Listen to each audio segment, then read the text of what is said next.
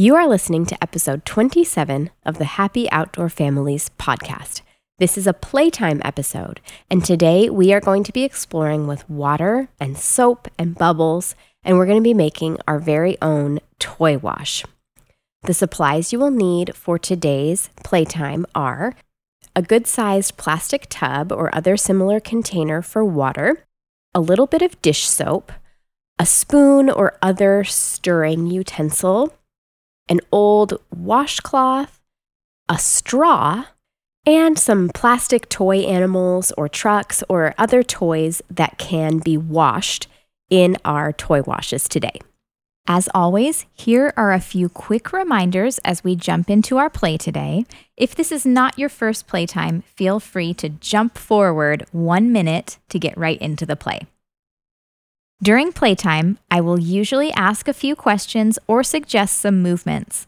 Be ready to hit pause if your child would like some extra time to answer and move throughout the recording.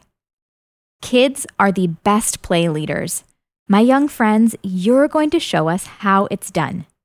But for all you grown-ups, also remember that imagining is a lot of work, especially for the very youngest among us, and they may need a little help understanding and jumping in.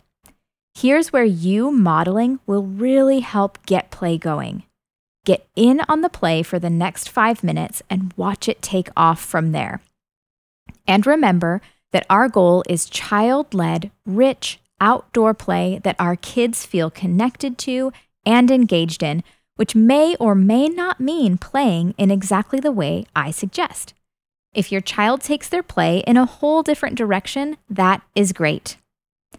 As always, if you have fun playing together today, please hit subscribe so that you never miss a show.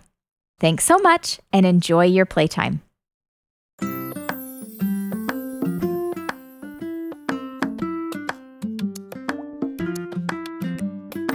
Hello, friends, and welcome back to Playtime. Thank you so much for being here today. Now that we are getting into the heat of summer, I've noticed that over the last couple of months, the plants that are growing in my special nature space have changed. I have noticed that now there are blooming lilies and there are vegetables growing in our vegetable garden and one plant that I like a lot that grows all over our yard is clover. It is white, it smells so nice, and it feels fluffy and soft to walk on and to touch with my hands. I love finding all kinds of textures outside, especially things that feel nice and soft. Can you take a look around your space and see if you can find anything that feels soft. It is so fun to use all of our different senses to explore and to experience our outdoor spaces. Well, it is hot here in Tennessee, and I am still really wanting to play with water. Do you remember last week when we tested which things would sink and which things would float? Well, I brought my big container of water back with me, and this time I brought something else that's really fun. I brought a little bit of dish soap, a spoon for stirring, a straw, and some toys. I have noticed that when I add soap to water, something really fun happens. I get bubbles. Let's see if we can get some bubbles going together. We are going to put our soap into our water and give it a stir. First, let's try stirring slowly. Hmm. When I stir slow, I get some bubbles, but not a whole lot of bubbles. Now let's try stirring fast. Are you ready? Stir fast. Yay! Oh, now I am getting so many bubbles. Can you try to pop some bubbles with your finger? Now, friends, we are going to try one more special fun trick with our soapy water. I brought a straw with me. And if you have a straw too, we're going to try sticking our straws into the water and then we are going to blow into our straws. Let's give it a try.